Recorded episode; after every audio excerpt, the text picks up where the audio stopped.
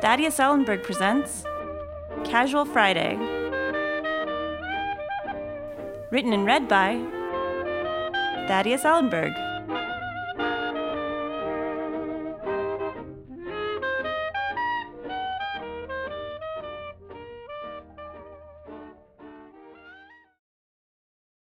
I said diet, you idiot. An introduction to the celebrity rider.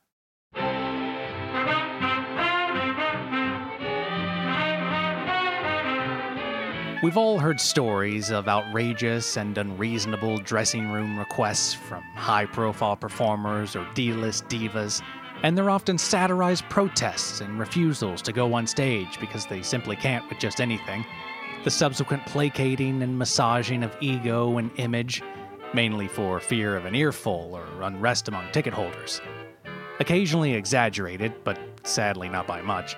There's more truth than phooey to these funny, yet formal and not at all revealing demands made by the entertainment industry's biggest prima donnas. Thaddeus shakes his head in agreement, then sips chilled ginger ale from a personalized beer stein with an elaborate tea. Enter the celebrity rider. Presented in two forms, hospitality or technical, riders are nothing more than a list of requests or conditions, most of the time contractual, stipulated by a performer as part of their performance agreement. Whether it's a desire for a particular discontinued candy, with the exclusion of a certain flavor bearing the taste of a popular pink stomach antacid, or a request that every stagehand drop their H's and develop a lisp for the full run of a show, the rider has become an essential element of showbiz lore. Yes, sometimes absurd, and in the case of redneck comedian Bud Harvey, who requested Chinese Roman candles filled with opioid powder, smuggled out the front door of a retail pharmacy across the street, entirely legal, but very time-consuming. The rider is considered, in our contemporary culture, a celebrity's rite, if not rite of passage, a signifier that you've shot straight into the stratosphere of superstardom, and people will lick your boots. Literally, as long as you put it in writing. Like when thespian Viktor Sokolov performed at the haunted Lumiere Theater and asked that the ghost of famous burlesque dancer Josie Saint Clair not be permitted on stage during the show, and that she wait for the Russian performer in his dressing room with a bottle of cognac and horrifying images from his future. Or the time music megastar Misty K requested a lavish spread of Swedish meatballs served by male models in a manner similar to body sushi. It's an entertainment practice that predates the inception of theater, some twenty-five hundred years ago. Since humankind has sought an emotional response through music, fancy costumes, and dropped lines, performers have made special and soul-suckingly specific requests, especially when of the opinion of an unpaid intern or a grip that made eye contact at the worst possible moment. And all for a seemingly delicate display of the talent's genius, which includes an ability to lip-sync while twerking. For centuries before the Common Era, shamans of the American Indians performed drug-induced rituals to summon the spirit world. Their ceremonies consisted of altered states of consciousness and were so exacting the spiritual leaders required certain comforts. Before one of the Hopewell's most regarded shamans, Shunta, entered a hallucinogenic trance, he requested two dozen ceramic vessels of teepee temperature water, adorned with pleasing bird designs, soothing chants with an accompaniment of no less than six rattles, and fur from what the benevolent spirits told the practitioner was chinchilla to rub against his face when the sensations kicked in real good. The classic philosopher and comedy playwright of ancient Greece, Theros, whose marble bust expressed the writer's stoic hilarity to a T, requested the presence of twelve prepubescent boys before the performance of his old comedy yarn, Symposium Under the Stars and a Shelter for Two, as their fresh faces inspired the novel thinker. Additionally, noted Athenian speaker Pythes, praised for his law court performances, specifically the vagrancy trial of a known beggar, which bore witness to a four thousand member jury brought to tears during the rhetorician's sympathetic portrayal of the accused, minding his own business, was adamant in his request for a fresh set of sandals before each ruling. In fifteenth century Mexico, the Aztec high priest Aculin refused to sacrifice ninety thousand souls to the god of war because his altar was painted the wrong shade of turquoise. During the Renaissance, method actor Giles Dudley, a member of the Knights Lads Playing Company, had his assistant deliver a set of requirements to the Tams Playhouse on the South Bank before his performance with a rival acting troupe, The Boys in Frocks Live. Dudley insisted that the audience receive fresh produce to throw, and that his private dressing room was stocked with two pottage options and provided with prostitutes free of the plague. But not all of it, as the bard of Bordellos liked his women a little dirty, and sometimes with a penis. Dudley's writer for his stand-in performance of "'Tis Shame the Lady Lost Her Head" insisted that the theater's in-house dead cart stop by his dressing room first to extract the body of his predecessor. During the run of Printing Press, What Have You Done For Me Lately?, the lauded thespian requested a selection of poetry from Lord Wright and Mary Catherine Weber. He instructed that the works be overlaid with a film of sheep's fat to keep his fingers from getting dirty, and presented with a garlic rosemary sauce for dipping. That great Baroque composer, Franz Saxebel, enchanted the music halls of Western Europe with his tinkly and twangy delights on the harpsichord. Famous for his three-piano sonata, Truling Pianos in C major, Abel was an eccentric figure, even by German standards. In his youth, while playing for the royal court of Prince Nicholas in Oldenburg, the virtuoso required his scene room lavished with crystal mirrors and a matching chandelier, a nightly case of imported Copenhagen Wienenwachs for his mustache, the title of entertainment master, and a miniature harpsichord made of marble to cool down after the show, while allowing himself to appear thicker by comparison when played with his schwanz for the courtesans. In the time of neoclassical theater, Parisian actress Henriette Marquet dazzled audiences with her grace and brilliance. In seventeen thirty, she played the witty and flirtatious mistress of Boucher's masked buffoon, brought to life by Carlo Molino in the translated The Court That Got Around. Performed at the grand, iconic comedy theater, the Royal House of Follies, Marquette's writer requested commissioned works from that enlightened painter and balloon innovator Jean-Simon Paget, depicting the actress in the midst of her pre-show routine. For something to nosh between the base applications of her twenty-three layers of white powder, the Burgundy-born actress wanted smoked trout and honey cake, a block of iced cheese on a one hundred centimeter silver platter, one hard-boiled egg presented in a fanned-out fashion, two barrels of wine and a long drinking straw, a cauldron of hare stew, an assortment box of snails, and two chocolate fountains, one for fruit, one for pleasure. During the American Revolution, patriots distracted British soldiers by putting on extravagant outdoor plays in town squares. Militias ensnared the British with the droll, dry-witted works of cobbler playwright Nathaniel Tazewell, and would flank the unsuspecting redcoats at the height of the show's hilarity, a tactic brought up and frowned upon during the peace negotiations in Paris. By the end of the war, the Continental Army's premier entertainer, Major Samuel Pitt of Massachusetts, had nearly five thousand captures to his name. A regimented man, Pitt's wartime rider demanded precision. Five pounds of scrapple with a side of Crispies, sliced half-inch bread made from one-and-a-half-inch bread, a variety of seasonal jellies, Delaware honey, three jars of mystery maple syrup, a pod of southern grits with squirrel, nine turkey pot pies, a sack of possum jerky, steamed cod with sherry, six New England lobster tails, four cases of Applejack, two cases of Chianti, because he liked the wicker bottles, three milk jugs of coffee, and a box of tea to enter the mind of the enemy, as well as a brass spittoon so as to not be corrupted by the vile leaves. Chaim Gilfin, a celebrated face of New York Yiddish theater, known for his sardonically brilliant Jewish barber sketch in the Zuntz Brothers' famous review, grew up the son of a Russian-born kosher hot dog vendor in Brooklyn. Chaim would hide in the food cart and pass his father's steamed beef franks with a set of tongs, which he also used to collect payment. a bit steeped in nostalgia and brought to the stage of the Golem, a Yiddish vaudeville house during Gilfin's early career. In nineteen nineteen, when the Zuntz brothers moved to the Boris Eisner Theater on second avenue, Gilfin's technical writer ordered the construction of the theater's ceiling extended to accommodate his barber chair with an adjustable height of fifteen feet. Additionally, he requested a series of wooden nesting ladders of increasing humor.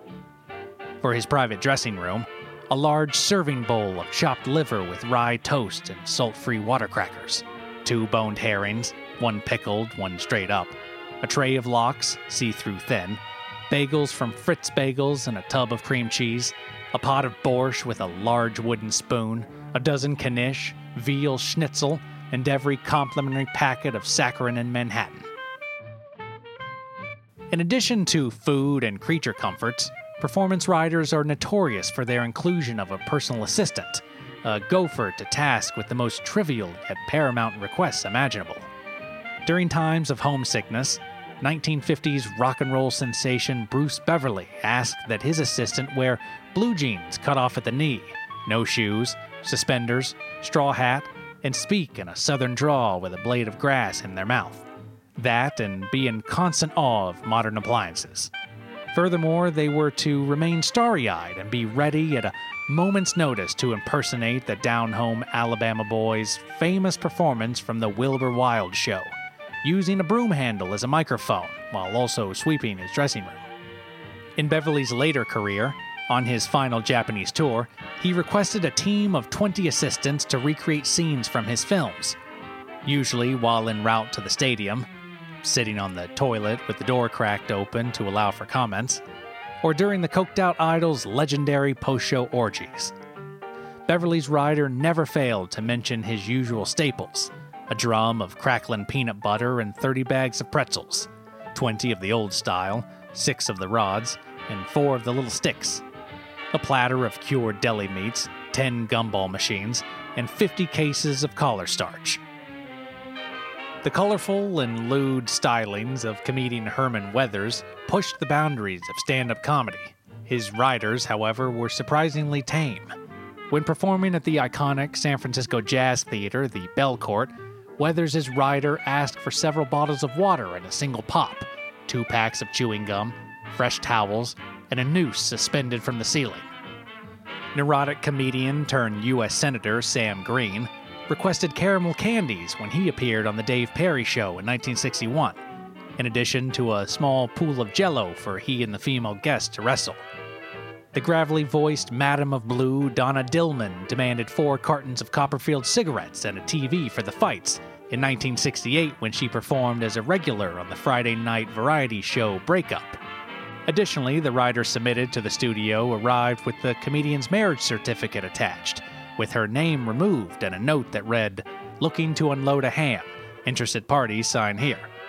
In nineteen seventy-two, the aging legend of the nineteen fifties lounge scene, Mickey Leslie, known throughout Las Vegas casinos as a gruff, short-tempered, and increasingly intolerant singer, presented the staff of the Flying Flamingo's majestic room with a rider so Leslie they framed it to hang in the hotel lobby.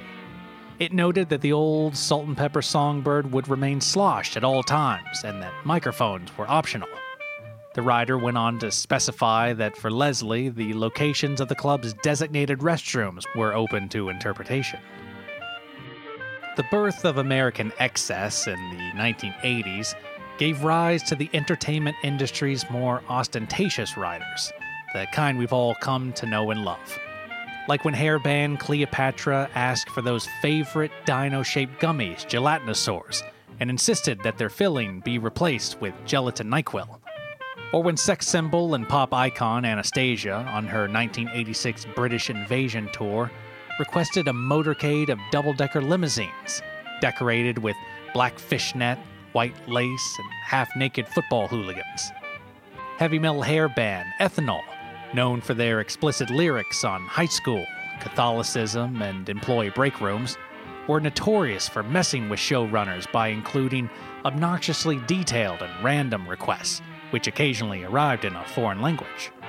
During the band's nineteen eighty-nine summer tour, their rider was presented at length using interwoven dead languages, forcing venues to hire on-site linguists and professors of ancient syntax.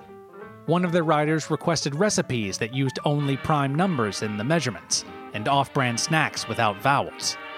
Another writer, highlighted from a hymnal, words, letters in succession, requested a six-foot-tall pyramid of cheeseburgers, a trash can filled with pink yogurt raisins, and someone to die for their sins, preferably non-union. In our current millennium, with present-day technologies and extravagances, writers have risen to a level of grandeur and self-indulgence previously considered inconceivable. In two thousand six, the writer of international superstar Rachel Allen stated that the musician-actress, or actress-musician, depending on the latest review, must travel with a convoy of private trains, which proved both a logistical and logical nightmare. The Queen of Bright Color insisted that the decor of each train represent a different decade, the twenties, forties, sixties, and something in the future. Furthermore, the crew's clothes and facial hair had to represent the appropriate period. Additionally, they were ordered to take six weeks of voice and diction classes, payment of which they themselves were responsible for through an affordable installment plan. In two thousand eight, on her worldwide tour following the success of her Twinkle album, Allen, who at the time was taking part in a physical Zen cleansing, refused to enter any of the venues under her own power, or with the aid of motorized or electric vehicles, and insisted on being carried. What's more, she requested two personal feeders, someone to place the food in her mouth, and someone to work her jaw and massage her throat. Hip-hop icon Professor Doogie, aka Professor Slim, aka The Protector, aka Doogs, aka House of Doog, demanded a one hundred person entourage, twelve bottles of Monterey Cognac, four bottles of Japanese whiskey, six cases of champagne, and all his awards with cups polished and sanitized to drink out of. Additionally, his rider requested a bag of peppermints, a straight razor shave, and a certified P H D from Hampton in the field of being the voice of a generation. In twenty twelve, the teenage pop idol Kenley Sweets demanded a fleet of yachts with helicopters and standby pilots, a buffet of caviar to hurl at smaller boats, a squadron of fifty drones with high-def cameras and adjustable L E Ds, fifty jumbo eggs with fifty parachutes, for something else, a pair of every video game console made in the last twenty years, in case he throws one through the T V, and fifteen high-def T Vs. The high school heartthrob also required every concert hall, stadium, and amphitheater be accessible by water. In the event the booking was landlocked, the organizers were forced to dig a canal. Kenley's now public and heavily shared and scrutinized rider also stated that no shirts were to be supplied for or forced upon the musical prodigy. Moreover, it communicated that if Kenley rode his skateboard, everyone was required to watch. And most importantly, if he made a mistake, his supplied entourage of thirty was instructed to chastise themselves and allow the faint-nippled singer to say, "I usually land that, it's just because you're watching." To conclude, Thaddeus takes another sip from his beer stein. It seems the celebrity writer is not only a representation of an artist's personal taste, but also a reflection of our culture at a given time. More than trends, comforts, and technologies of the day, it provides a window into ourselves as a society, an assessment of how we view not just entertainers and the significance they have on our lives, but stardom in general. That glimmer of something special, something better, the best experience life has to offer. And that includes drugs and alcohol, the constant pressure to perform, the continuous travel and unwavering commitments, the time away from loved ones, the exhaustion, the stress of staying fit well into your seventies, the struggle to remain relevant, the isolation and crippling bouts of depression, headache, the heartache, the quality of your life diminished to a product, the goddamn role, the helplessness and torment, the suicidal tendencies, insanity, the fucking edge. Hell, take away the fame, we've all got a little star power in us. Still, we're a ways away from writing our own writers. Thankfully, though, the Other destructive aspects of our society have paved the way for similar attention, like on-demand ice cream sandwiches and fake celebrity status. The universe's even-handed way of rewarding you just for being you, independent of pedigree or willingness to work.